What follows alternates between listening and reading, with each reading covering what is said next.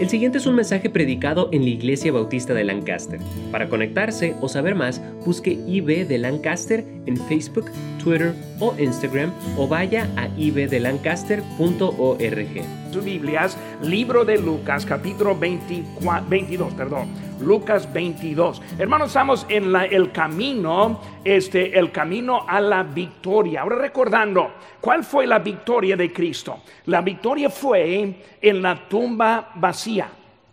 Muy de mañana, temprano el día domingo, primer día de la semana, el Señor resucitó. Ahora, para que Él llegara a ese punto, Él pasó por un camino. Y nosotros también en nuestra vida queremos tener una vida de victoria. Pero para tener una vida de victoria muchas veces requiere un camino. Y por la semana pasada hablamos de dos caminos. Muchos andan en el camino equivocado, lo que dice la Biblia, porque muchos son y por eso muchos andan ya equivocados. Y nosotros queremos animarnos a que encontremos el camino correcto. Este, la semana pasada, yo creo que fue, hablé con una persona que dijo que era budista.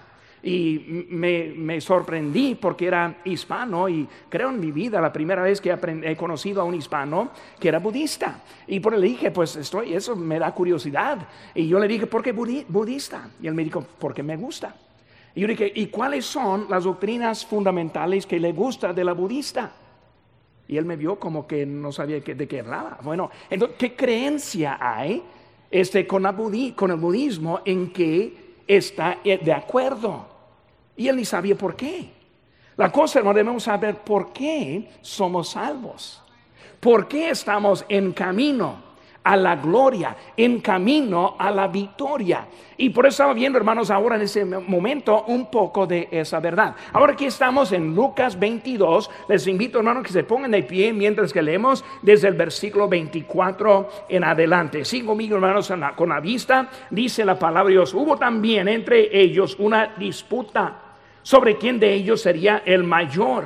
Pero les dijo, los reyes de las naciones se enseñorean de ellas y los que sobre ellas tienen autoridad son llamados bienhechores.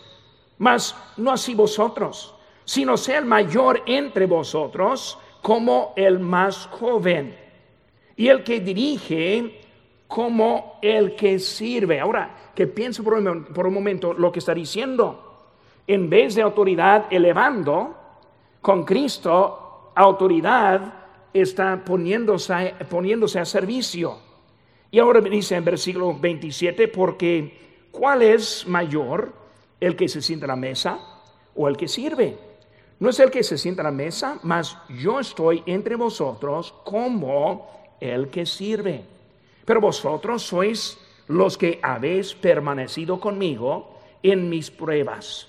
Yo pues os asigno un reino como mi Padre me lo asignó a mí, para que comáis y bebáis a mi mesa en mi reino, y os sentéis en tronos juzgando, juzgando a, los doce a las doce tribus de Israel. Dijo también el Señor, Simón, Simón, he aquí Satanás os ha pedido para zarandearos como a trigo, pero yo he rogado por ti que tu fe no falte y tú, una vez vuelto, confirma a tus hermanos. Ahora escucha lo que está diciendo aquí. Y él le dijo, Señor, estoy dispuesto, digo, dispuesto estoy a ir contigo, no solo a la cárcel, sino también a la muerte. ¿Qué dijo él? Estoy listo. Estoy listo. ¿Saben que muchas veces, hermanos, decimos la misma cosa? Ese budista con quien estuve hablando la semana pasada dijo, estoy listo. Ya sé lo que creo. Estoy listo. Y ahora vemos a Pedro aquí hablando, estoy listo. E, el Señor Jesús ya le explicó cositas, pero no entraron esas cositas. Y él terminando dijo, yo estoy, estoy dispuesto, no solo a la cárcel, sino también a la muerte. Ahora recordar la historia que pasó en esa misma noche. Negó al Señor tres veces pero está listo. Esta mañana quiero predicar un poco acerca de estoy listo. Oremos, Padre Santo, Señor, gracias te damos por tu palabra. Señor, te pido que tú nos enseñes cómo estar listos en esta mañana. Señor, bendice, te pido la palabra tuya. Señor, te pido que tu espíritu ahora entre con nosotros. Señor, que sea el maestro de esta hora, que toque los corazones. Señor, que nos traigas convicción, que nos corrijas en el aire, en el área de que necesitamos corrección. Y Señor, vamos a darte la gloria por haber estado aquí en tu casa en esta mañana. Bendícenos, te pido, Señor, en tu nombre precioso, lo que te pedimos. Amén. Pueden tomar asiento, hermanos. En la historia de esta mañana estamos viendo que ya estamos en la Semana Santa y por eso el Señor Jesucristo ahí está reunido este, con sus doce y Él está hablándoles en este momento. Vemos también en esta semana este, que fue un complot de que fue, ya fue hecho entre Judas, los este, sacerdotes y los escribas. En versículo 2 dice, y los principales sacerdotes y los escribas buscaban cómo matarle, porque temían al pueblo, ya están buscando, están buscando cómo matarle. Y mientras que estuvieron buscando cómo matarle, aparece ahora la contestación.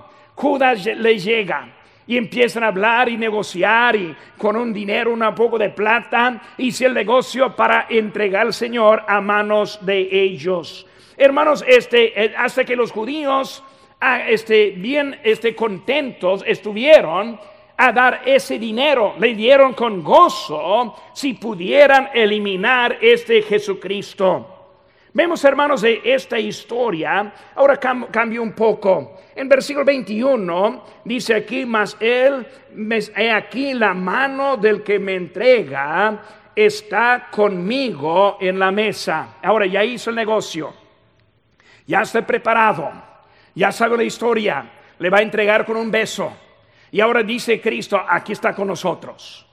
Por eso ahí están ellos en la mesa y él ahora sentado también. Vemos, hermanos, que hay confianza en estos discípulos en este momento. Vemos que hay confianza en Pedro que en realidad no fue bien puesta. ¿Quiénes eran esos discípulos?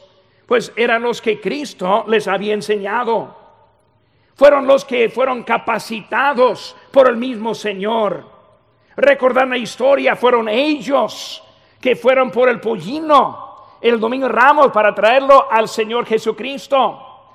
Ellos son los elegidos, son los este, escogidos de Dios.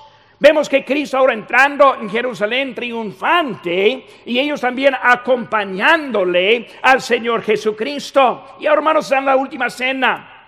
La cosa que ellos no supieron que era la última. Nosotros la sabemos por qué, porque fue la última antes de la crucifixión. Pero con los judíos, eh, digo los discípulos, ellos pensaban solamente era otra Pascua. Otro tiempo que estamos celebrando el éxodo, el éxodo de Moisés con Israel de Egipto. Pero ya están llegando a ese momento con confianza por todo lo que había pasado. Y en vez de estar confiando en el Señor, ellos confiaron en lo que, lo que ya habían hecho. Hermanos, este con ellos piensa que todo va bien.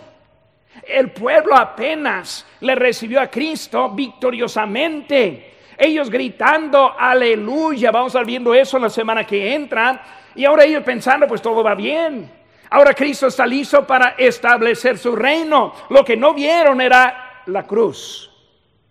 No vieron los tres días. No vieron este el domingo. No vieron la ascensión. No vieron la época de la gracia que es con nosotros ahora. No entendieron que ahorita es cuando Él va a volver en la gloria en su segunda venida.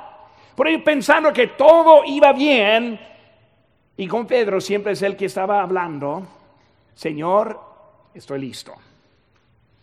No, no solo la cárcel, hasta la muerte. Ahora, ¿por qué dijo eso? No pensó que iba a morir. Él pensó que la victoria estaba. Él pensó, y vamos a ver ahorita, que él ya, ya pensó que la gloria, el reino estaba a punto de, de estar puesto. Por eso muy noble, bien, bien hablando en ese momento, no sabiendo lo que estaba haciendo. Estoy listo, estoy listo. Siempre me recuerda cuando leo esa historia de casi como un joven. Y un joven que ya está acostumbrado que su padre le presta su carro y él lo maneja y hace cosas y con permiso de su padre. Llega el día que él dijo, yo estoy listo a comprar mi propio carro. Papá, yo estoy listo. Y luego se da cuenta que ese carro costó dinero. Y también hizo sus pagos. Y también viene con seguro que hay que pagar. El mantenimiento. Mi hija me escribió en esta semana, papá, me cobraron 80 dólares para cambiar el aceite. Bienvenida, hija. E, estamos en el mundo ahora. Pero este, así es el joven. Eh, ya está bien, bien. Y no sabe que alguien tiene que echar gasolina. Piensa que puede manejarla sin gasolina, ¿verdad? Y luego llega el momento que ya está listo hasta que lleguen ahora este, para comprar y para pagar lo que cuesta como el joven también que decide, pues yo voy a salir de la casa y papá quiero salir y vivir en mi propio departamento, ya estoy listo para eso. Y siempre los jóvenes quieren su independencia y papá yo estoy eh, este poco cargado aquí, yo quiero estar en mi, propio lugar y luego saliendo aprenden que cuesta renta, cuesta luz, cuesta luz, agua, gas y ahora los muebles. No, no, no puede sentarse al suelo, pero sí cuesta. Unos jóvenes están diciendo, pastor, me gustaría salirme a casa y luego vivir en el mundo. Casi quiero decirles, pues está bien, yo les rento mi casa y yo vivo con tus padres, ¿verdad? Y va a ser un cambio en eso. Muchas veces no saben el, beneficio y piensan, pues estoy listo, pero muchas veces no contamos lo que es. Así fue este Pedro, no contando lo que iba a ser, está listo cuando no estuvo listo. Vemos, hermanos, de mañana. Tenemos ahí en nuestra mano la lección de este día. Quiero que la tome y si tiene pluma ahí en la mano, que empiece a llenar los datos. El primero es el peligro es cerca. El peligro es cerca. Hermano, cuando vemos a, Pedro, él está diciendo, yo estoy listo. Lo que no entendió es que hubo un, un peligro que estoy ahí presente también. Él pensó que yo estoy listo cuando no estaba listo. El inciso A dice, el peligro verdadero es su presente y no lejos. El peligro verdadero es su presente y no lejos. En versículo 21 más he aquí, la mano del que me entrega está conmigo en la mesa. Pero muchas veces nosotros pensamos que el peligro está lejos. No, pastor, el problema con nosotros es la política. Y mi padre es uno que siempre habla de la política, siempre está preocupado de la política, siempre está buscando el arreglo de la política y está bien enfocado en la política, pensando que allí está el problema de nosotros, todo lo que hay es la política la maldad, las perversiones, los abusos, los acuestos, acostrados y luego todo lo que está pasando en día, en lo que vemos en este mundo. Y hermanos, vivimos un mundo muy, muy difícil. La siguiente serie que va a empezar el día 28 está enfocado en eso, cómo vivimos en paz cuando estamos en un mundo que no produce la paz. Necesitamos aprender cómo tener victoria en la vida también en este tipo de mundo. Pero hermanos, vemos que el enemigo o el peligro en este momento no fueron los soldados, no fueron Pilato, no fueron ese, los gobernadores, no fueron los soldados que iban a tenerlo. No era Judas que estuvo ahí presente en ese momento porque él estuvo siendo manipulado en cosas, pero vemos hermanos que el peligro no estuvo lejos, sino estaba cerca. Hermanos, los problemas están afectando a todos hoy en día. Y cuando vivimos ese mundo, vemos que hay más depresión, más desánimo, más problemas psicológicos que nunca hemos visto en nuestro mundo. Cuando vemos los problemas hermanos, que están afectándonos, falta propósito en la vida. Ni el mundo sabe a dónde ir, no sabe qué deben estar haciendo. Pero hermanos, el problema verdadero no está lejos, sino está cerca. A la mesa, a la mesa. Hermano, cuando vemos hoy en día los problemas de la vida, Él está diciendo, el problema está cerca. Hermanos, en nuestra vida siempre queremos ver lejos problemas en el matrimonio. Es mi esposa. Es mi esposo. Pero debe mirar en el espejo y encontrar, para encontrar un problema cerca. Muchas veces vemos lejos cuando en vez de lejos está cerca. Por hermanos, ese con Judas, un discípulo, un siervo de Dios, Judas tuvo una decisión. Judas, puedes obedecer o Judas puede desobedecer. Y uno puede decir, pero pastor, ya fue escrito acerca de Judas. Hermanos, hay que entender, un día voy a predicar de eso, pero hay que entender que Dios sabía que Judas iba a entregarle a Cristo. Dios no obligó a Judas a entregarle a Cristo, es muy diferente. Muchos piensan, no, pues Judas fue obligado por Dios. No, Judas se obligó y Dios lo sabía. Dios escribió lo que sabía. Judas tuvo su propia decisión. No más que Dios ya lo sabía.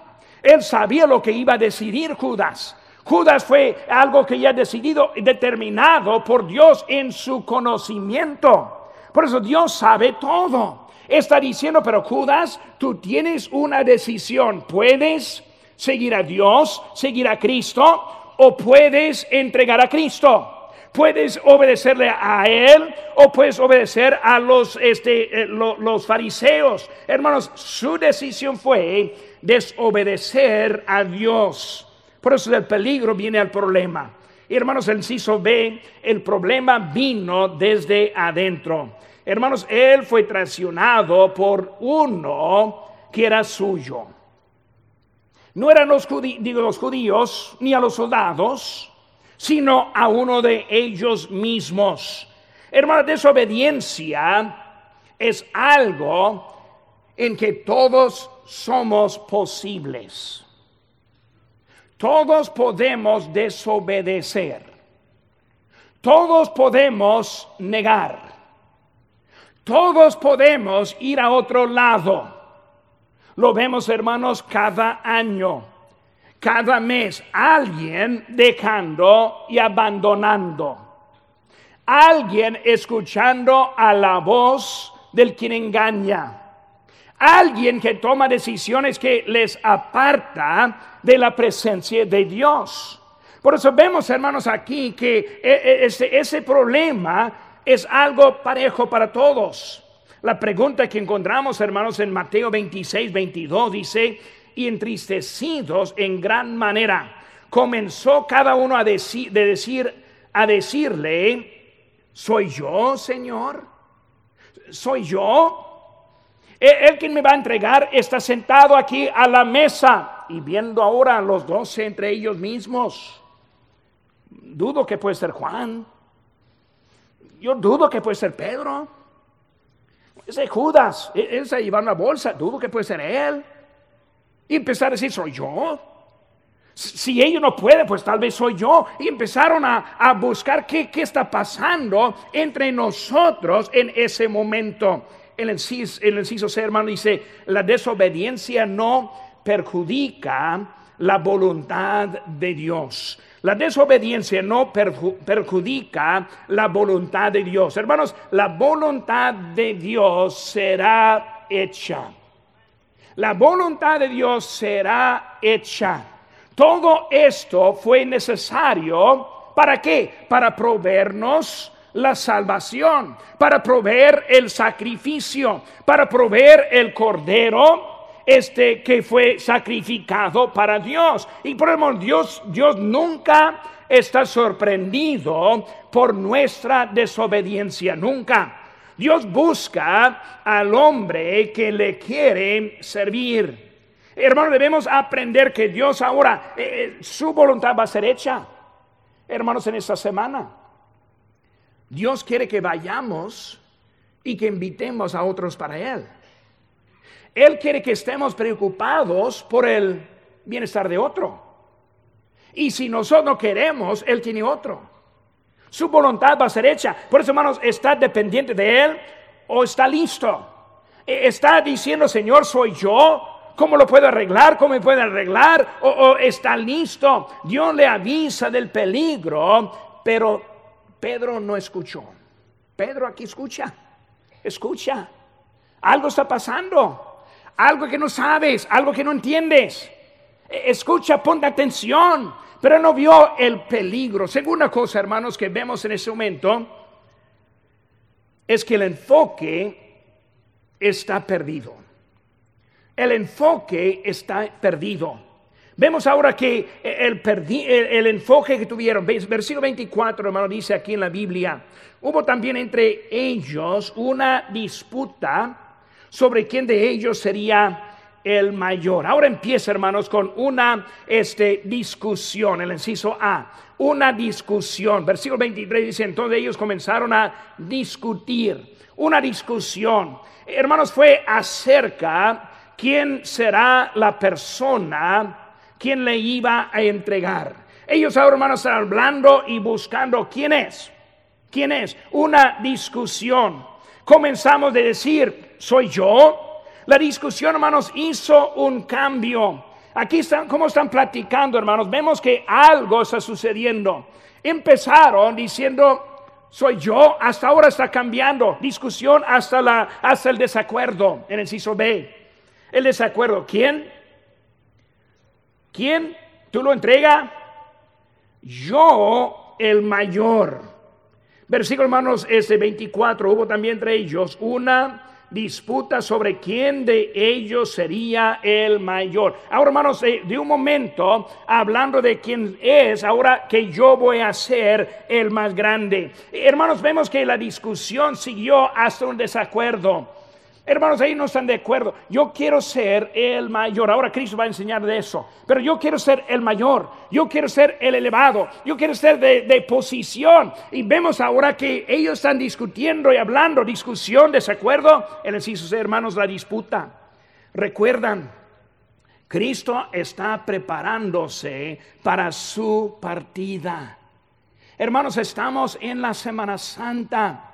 Domingo de Ramos ya pasó está en la última cena. Él va a entregar ahora lo que es, lo que es, este, el pacto y lo que va a hablar acerca de su partida. Pero ellos están distraídos en otras cosas. Ellos están hablando de que quién va a ser mayor, quién va a ser eso, que el otro. Y ahora andan en, una, en una discusión que ahora llegó hasta una disputa. Y hermanos, en esa disputa ahora están ahora este, en, en su, este, su enfoque este, perdido.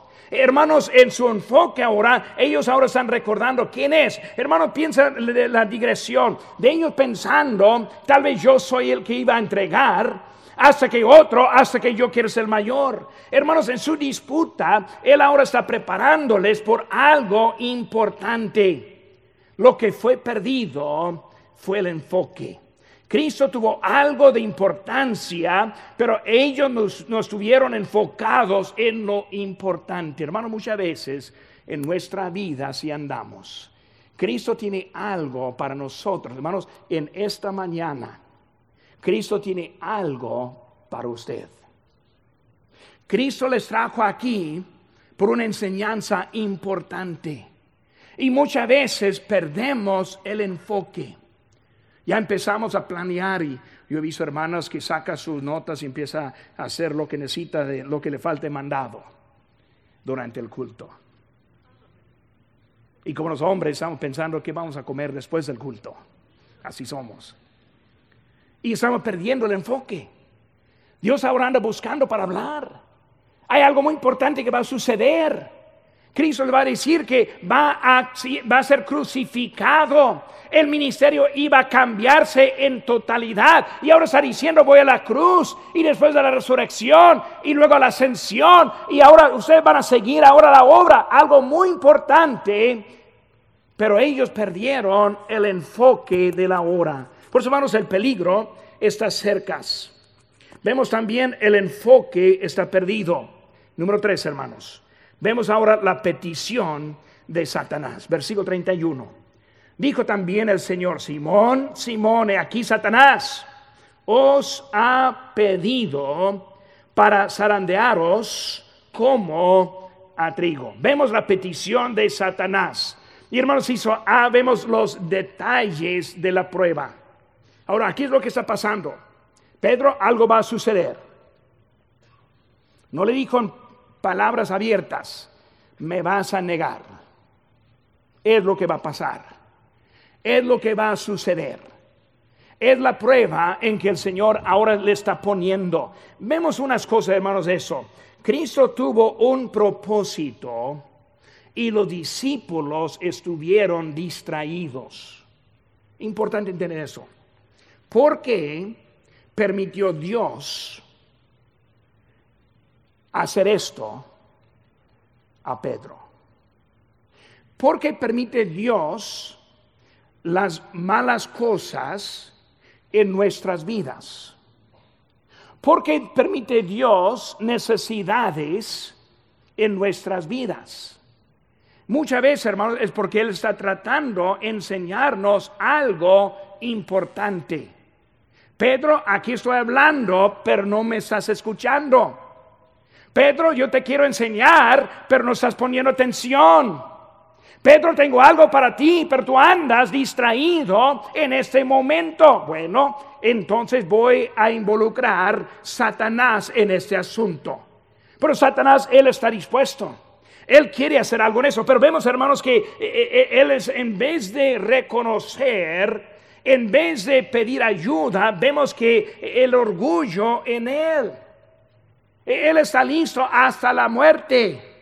Él está listo para todo. Pero vemos ahora que algo va a pasar, algo para humillarlo. Hermano, Dios permite en tu vida lo que necesitas para ponerte en la posición para escucharlo. Pedro, si no me quieres escuchar, te ayudo. Pedro, si no quieres depender de mí, te ayudo. Si no escucha mi voz, te pongo por un paso duro para que me escuches. No, pero Pedro, yo estoy listo. Tráemelos. El soldado, yo quito la oreja. No soy bueno en mi puntería, ¿verdad? Quise la cabeza, pero bueno, la, oreja es algo. Listo. Yo estoy listo para lo que sea, Señor. Y por eso vemos, hermanos, que hay detalles en eso. Vemos en el inciso B, el deseo de Satanás. Hermanos, Satanás está en contra de Dios. Y él quiere tomar el lugar de Dios. Isaías 14, 12 dice, ¿cómo caíste del cielo, lucero, hijo de la mañana? Cortado fuiste por tierra, tú que debilitabas a las naciones, tú que decías en tu corazón, Subiré al cielo, en lo alto junto a las estrellas de Dios. Levantaré mi trono y en el monte del testimonio me sentaré. Y los lados norte sobre las alturas de las nubes subiré y seré semejante al Altísimo. Hermano, Satanás está buscando tomar el lugar principal en la vida suya. Satanás, hermanos, quiere destruirle. Si él puede meterse, él te va a destruir.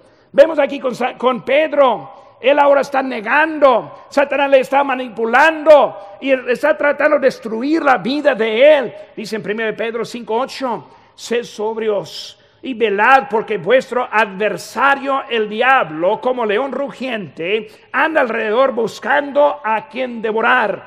Satanás anda en contra de nosotros hoy en día. Hermanos, Dios él está en control de todas las cosas, incluyendo a Satanás. Por eso viene la pregunta, ¿por qué lo permite? Vemos que dice ahí, hermanos, en Isaías 14, 15, mas tú, derribado eres hasta el Seol, a los lados del abismo, hasta el infierno. Es el fin del... Por hermanos, eh, Satanás está atacando porque Él quiere destruir, pero Dios está usando hasta a Satanás por el propósito que Él tiene. Pues ahora Satanás está en esto, pero su fin no es diferente. Vemos, hermanos, en el inciso C, el destino de Pedro. En la opinión de Pedro, estuvo listo. Dispuesto estoy, Señor. Tráemelos. Yo te defiendo.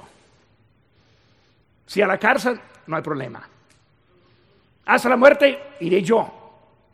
Por su opinión ya estuvo listo para enfrentar lo que estaba para pasar. Él fue uno, hermano, de los más cercanos del Señor. Cuando vemos a los que estaban cercanos era Pedro, Jacobo y Juan, dice en Mateo 26, 36, entonces llegó Jesús con ellos al lugar que se llama Getsemaní. Y dijo a sus discípulos, sentaos aquí, entre tanto que voy allí y ore. Y tomando a Pedro y a los hijos de Zebedeo, siendo Jacobo y Juan. Hermanos, vemos que ahora ya pasó el tiempo de la última cena. Ya pasó el tiempo en que Judas se fue. Ya pasó el tiempo de la, de la disputa de quién iba a ser mayor. Están llegando ahora para orar. Y el Señor cargado de la oración, sabiendo lo que va a pasar. Y él va adentro y lleva tres con él. Este mismo Pedro siendo uno. Pedro, me necesitas. Pedro, necesitas mi ayuda. Y ahora vemos que él ahora está yendo con él. E, e, él, fue quien cortó la oreja del soldado. Fue él quien eh, siempre guiaban a los otros discípulos.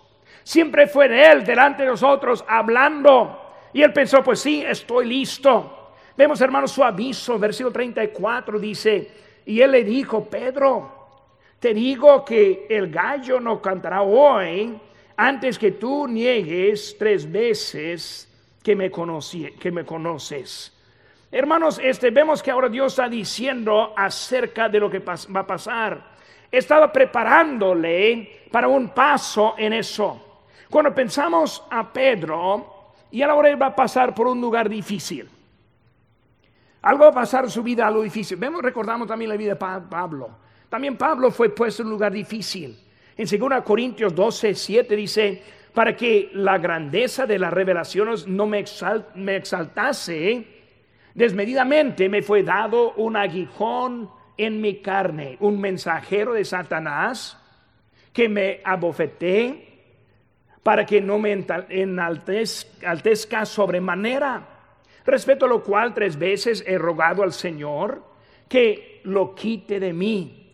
Y me ha dicho, bástate mi gracia porque mi poder se perfecciona en la debilidad. Por tanto, de buena gana, me gloriaré más bien en mis debilidades para que repose sobre mí el poder de Cristo. Pablo está diciendo, hay algo que no me gusta. Hay algo que tres veces pedí al Señor que me lo quitara. Y el Señor dijo, basta mi gracia. Hermanos, hay unos aquí en esta mañana que están viviendo en dificultades. Nuestro hermano Daniel Garlic, él está entrando en un tiempo difícil. En ese cáncer que él tiene, hay solo un 2% que son curados. De ese cáncer que él tiene, el promedio de vida son cinco meses. Difícil, difícil. Hermanos, en nuestra vida muchos andan viviendo en lugares difíciles. Y es el Señor quien lo permite. Porque lo permite. Eso no lo puede decir. Ni Pablo sabía por qué. Pero dijo que la gracia de Dios fue suficiente. Y hermanos, en esta mañana hay algunos que piensan que están listos cuando no están listos. Hay unos que están por tirar la toalla, pensando que ya no puedo. Cuando dice Dios, mi gracia es suficiente. Mi ayuda es lo que necesitas. Lo que te falta en la vida es lo que yo tengo. Y Cristo ahora sale hablando con Pedro. Pedro, te ayudo si me permites. Te ayudo si me dejas el lugar en tu vida. Y luego, hermanos, de eso vemos que en su futuro, su caída.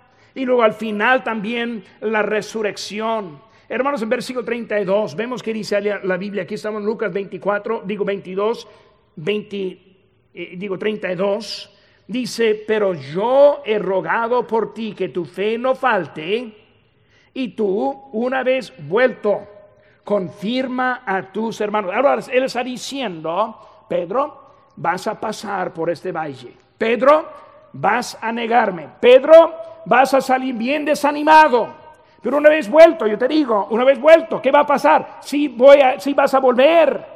Por eso, hermano, él está hablando de eso, viendo en Marcos 16, 7, dice, pero id, Cristo ahora ya resucitado, dice, pero id, decida a sus discípulos y a Pedro que Él va delante de vosotros a Galilea, allí le veréis como os dijo. Vemos, hermanos, ahora cómo está enfocando en Pedro. Pedro, tú vas a volver y Pedro, yo voy por ti. Hermanos, de mañana, Dios tiene algo para nosotros. Pero muchas veces tenemos confianza. Estoy listo. No tengo problema, pastor. Yo voy a seguir adelante. No se preocupe, pastor. Cuando un hermano me dice no se preocupe, es cuando me preocupo. Yo ni sé cuántas veces he visto a alguien que está poco fallando y no, pastor, no se preocupe, aquí estoy. Porque nosotros no podemos. Cristo está diciendo, Pedro, yo tengo algo para ti. Tú piensas que estás listo, pero no estás listo. Te, falta lo que necesitas en la vida. Pero vemos, hermanos, el peligro, el enfoque mal puesto y vemos la petición número cuatro, hermanos. Última cosa, estoy preparado. Estoy preparado. Versículo 33. Y él dijo, Señor, dispuesto estoy a ir contigo, no solo a la cárcel, sino también a la muerte. Estoy preparado, Señor. Ya estoy preparado para lo que va a venir delante de mí. Vemos la primera cosa en el inciso A, su arrogancia. Su este, este, arrogancia. Él está llegando al punto, estoy dispuesto. Eh, eh, lo que me dices no es cierto no voy a caerme, voy a seguir adelante. Es arrogancia que están viendo en su vida. Hermanos, siempre hay orgullo cuando piensa que está listo. ¿Saben qué, hermanos? Dios no busca la independencia de uno, sino busca la dependencia. Él no quiere que funcione aparte de Él. Pedro, yo no quiero que tú puedas hacerlo, porque aparte de mí nada podés hacer. Pedro, yo no quiero que tengas la fuerza en ti mismo. ¿Cuántos he oído en, la vida? Pastor, si puedo. No puedes. No puedes. Pedro, no puedes. Tú estás hablando de orgullo pensando que puedes. ¿Saben hermanos? No podemos su pastor esta mañana no puede.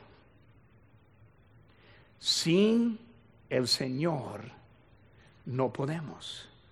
Pero muchas veces andamos eh, este, convencidos que todo está bien. Pedro no está listo. Pedro, no vas a estar listo. El día de Pentecostés me vas a necesitar. En la iglesia me vas a necesitar. En el día de su muerte, como dijiste ahorita, si vas a morir crucificado cabeza para abajo, me vas a necesitar. Cristo está diciendo que me necesitas en esta vida. Pero vemos que su eh, arrogancia, este, él quería todo el crédito. Yo a la cárcel, yo a la muerte ni modo de los otros once, yo soy el quien voy, a seguir. Por eso, hermanos, está mostrando su actitud, recordando en un tiempo. La pregunta fue, ¿era yo? ¿Fui yo que, soy yo? ¿Soy yo quien va a entregarte? Hasta ahora es, soy yo quien va a ir hasta, hasta el último, yo a la muerte. Por eso, hermanos, este, vemos que él ahora en su arrogancia. Recuerdo mucho la historia de Elías. Elías, el gran siervo, el gran profeta. Y luego como ese profeta estuvo hablando con Dios. Y él dijo unas cositas, no voy a leer toda la historia aquí en, en 1 Reyes este, 19, 10 y luego este versículo 14 también. Pero él dijo, y solo yo he quedado y me buscan para quitarme la vida. Es Elías, Señor. A lo mejor no sabes. Me necesitas porque soy el último. Después de mí no hay nadie. Pobrecito, él pensó mucho de sí mismo, ¿verdad? No, pero Dios, si, si no estoy yo, ¿quién será? ¿Quién estará en mi lugar si yo no estoy? Dios sabe no, no se siente tan elevado en su posición. Porque vemos, hermanos, en primer lugar su arrogancia, segundo es la ayuda, la ayuda. La ayuda, hermanos, vemos en versículo 32, pero yo he rogado por ti. Hermano, él está diciendo, estoy orando. Pedro, si vas a negarme, Pedro, si vas a ser, pero yo he rogado por ti. Dice hermanos, que él está ahora a la diestra haciendo intercesiones por nosotros. Pues vemos que Dios ahora, que es nuestra ayuda, la oración de Cristo, la vida de Cristo. Hermanos, vemos que su ayuda es Él quien le, buscó, es Él quien no le dejó. Él vive, hermanos, para que nosotros vivamos. Él está para nosotros. Y luego otra vez hablando con Elías, recordando ahí en, en Primer Reyes, vemos que él dice, y yo haré que queden en Israel siete mil cuyas rodillas no se doblaron ante Baal y cuyas bocas no lo besaron. Elías, soy yo, soy el único, no, no, no, no te preocupes. Yo tengo otros siete mil como tú. Pero muchas veces pensamos, ¿qué va a pasar? No, sí va a pasar. Lo que necesitamos es la ayuda. Elías te ayudó. Pedro te ayudó hay ánimo con Dios. Dios siendo supremo, mostrando su voluntad. No te preocupes, yo tengo todo bajo el control. No te preocupes, yo sé lo que va a pasar. Y por eso es Él quien está ahí, es Él quien es nuestra ayuda. Hermanos, Él tiene a otros también. Y vemos últimamente, hermanos, eso sé, el arreglo, el arreglo. Hermanos, no estamos listos hasta que entendemos que no estamos listos. No estamos listos hasta que entendemos que no estamos listos. Cuando pensamos que estamos listos es cuando no estamos listos. Cuando entendemos que yo necesito al Señor, ahora estoy listo. Por eso, hermano, vemos que Pedro está diciendo, Pedro, tú no puedes solo. Estoy dispuesto. No, Pedro, un día vas a estar dispuesto, pero todavía no. Necesito pasar por una prueba para refinarte un poquito más para ayudarte en este momento que tiene ese problema contigo. Por eso, hermanos, muchos fallan porque piensan que están listos. En nuestra habilidad, hermanos, nunca podemos. Nunca podemos. Hablé con alguien en esta semana tocando puertas. Le hice la pregunta, si se muriera ahora, ¿está 100% seguro que iría al cielo? Y me dijo, creo que sí. Y luego le hice la pregunta, ¿pasado de qué? ¿Por qué piensan eso? No, pues porque me porto bien. No soy tan pecador. Y así empezó a hablar que lo que yo, lo que yo estoy haciendo, Hermanos, vemos que nosotros, cuando estamos seguros en nosotros, es cuando vemos la necesidad. En nuestra habilidad no podemos. En mi poder no puedo. En mi vida no puedo. Si no es Cristo en mí la esperanza de la gloria, no hay esperanza de la gloria. Si no es Cristo quien produce en mí la seguridad, la seguridad no debo tener. No es lo que yo hago, sino es lo que hizo Cristo por mí. Pero dice que estoy listo. La única manera en que estamos listos es por el Señor. La única manera. Dependencia es vital. Puede ser que alguien aquí en esta mañana y si yo le hiciera la pregunta a usted, si se muriera en ese momento, ¿está 100% segura dónde iría? ¿Cómo va a responder eso? ¿Cómo va a responder? Si responde que sí, entonces ¿por qué sí? La única manera es que Cristo produce en usted la vida en la salvación. No hay nada que puede hacer para agradar a Dios. Un cristiano que está aquí presente en esta mañana y tal vez está fallando y no sabe por qué está fallando. La razón que está fallando es porque no está dependiente del Señor. Es Él quien produce en nosotros. Nosotros no. Pero vamos a salir esta mañana. Estoy listo. Que venga el Señor, estoy listo. Que me pase por la prueba, estoy listo. Cuando adentro no estamos listos. Pienso los hermanos, ojos inclinados, ojos cerrados. ¿Es usted salvo? ¿Tiene la certeza de la vida eterna? No hay nada más importante que saber dónde va a pasar la eternidad. Usted puede recibir este regalo si cree de todo corazón y le pide a Jesucristo que le salve. Puede orar así. Dios, mi pecado me ha separado de ti, y sin ti no puedo ir al cielo, pero creo que moriste por mí para pagar por mi pecado. Te recibo como mi único Salvador personal. Dame el regalo de la vida eterna. En el nombre de Cristo. Amén. Si tomó esta decisión, queremos alegrarnos con usted. Marque al 1-800-688-6329 o conéctese buscando IB de Lancaster en Facebook, Twitter o Instagram para hacer cualquier pregunta. Gracias por escuchar este podcast de la Iglesia Bautista de Lancaster. Que Dios le bendiga.